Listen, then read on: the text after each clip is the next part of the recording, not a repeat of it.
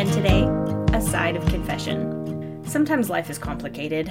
Sometimes things get said that get twisted.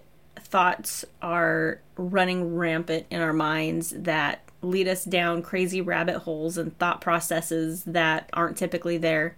Sometimes we can get ticked off at the drop of a hat, and sometimes we're just not very patient with each other or kind or loving.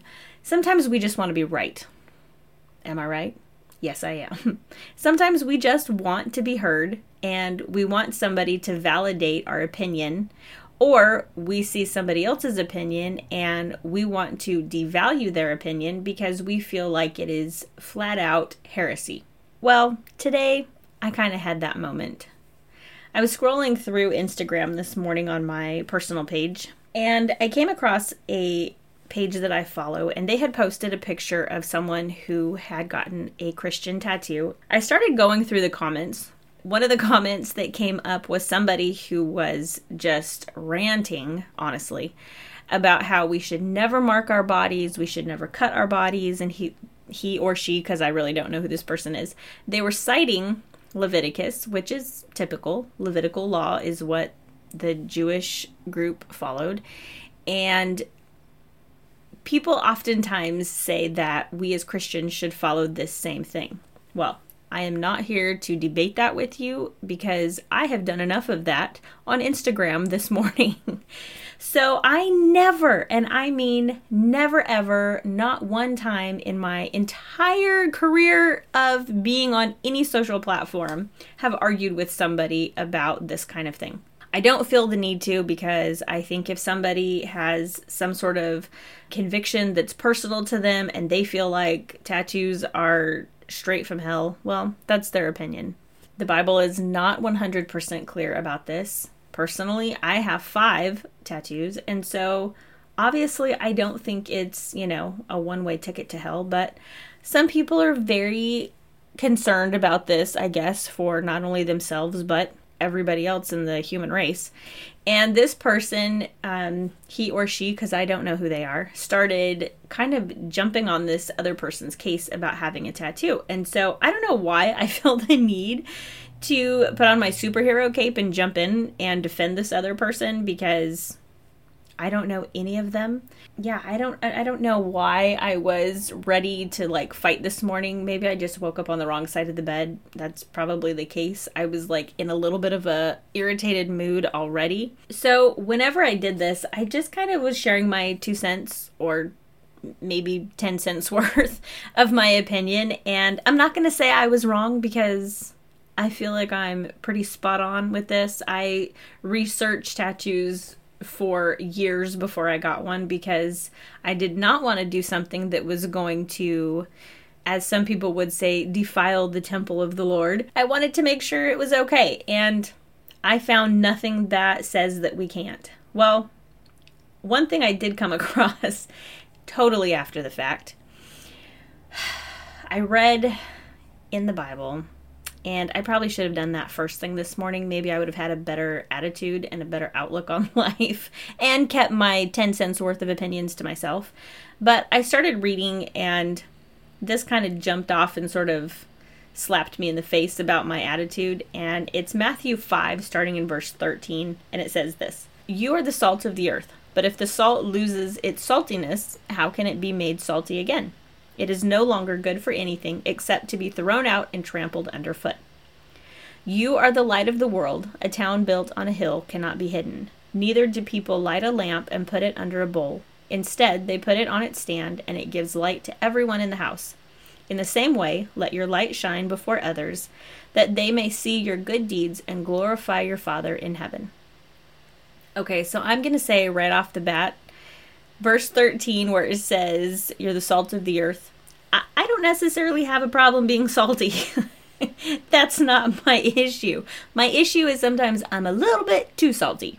My opinions i feel like they're you know correct and validated in my own mind. And so i was being way too salty this morning.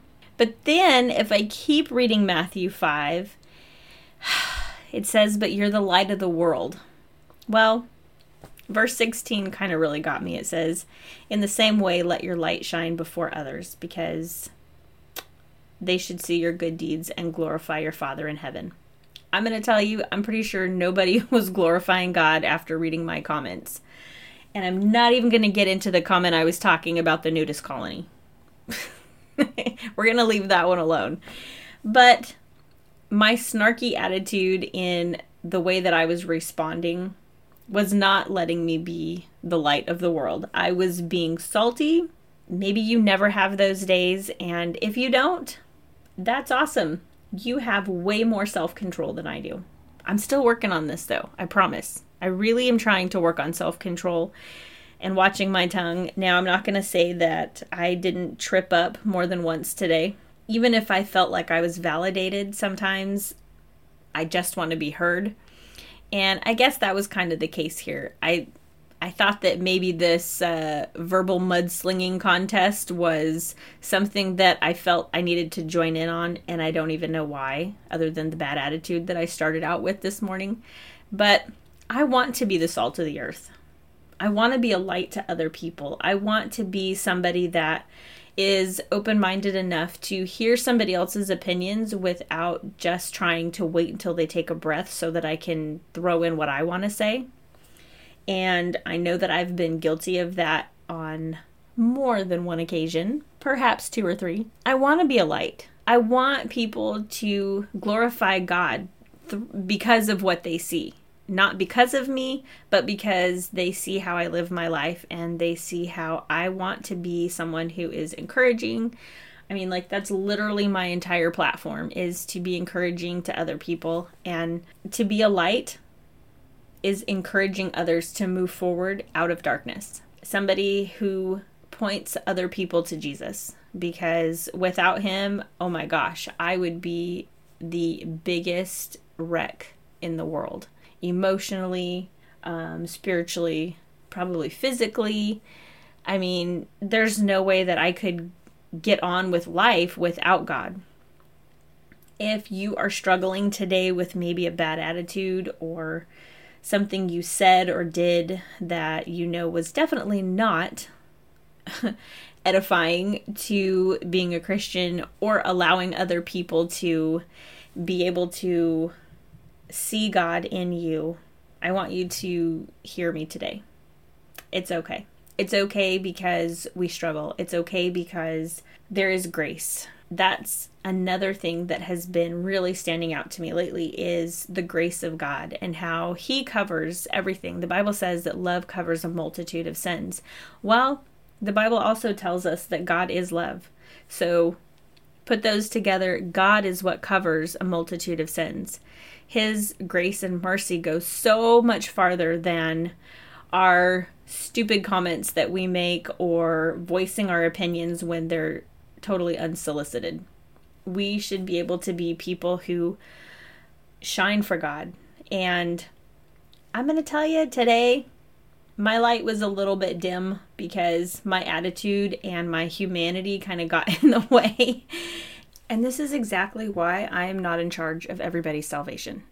I can barely handle my own attitude sometimes, much less everybody else's.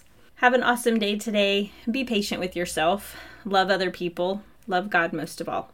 If you'd like to follow me for more encouraging and sometimes absurd things, you can go to Instagram and follow me at ChirpcastAmy.